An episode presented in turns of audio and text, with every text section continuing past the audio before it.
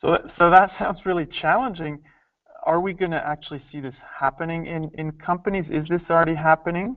I think it is. I think it's limited. I don't think you'd say it would be, in, at least in my experience, I don't see it as widespread as of yet.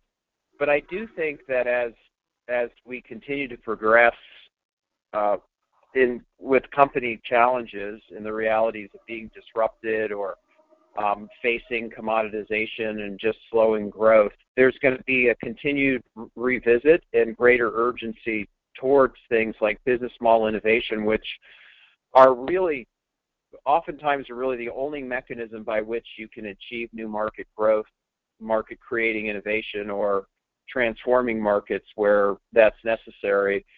Um, and and I think with the urgency, with the need, with the imperative, uh, companies will start to realize that you know leadership needs to lean forward more than they have. That they're going to need to have more conversations, of which they begin to not only execute and operate the business, but they imagine new spaces of of where to play and and then how to win based on new business models. And so I think conversations will continue to happen at the top or will start happening at the top.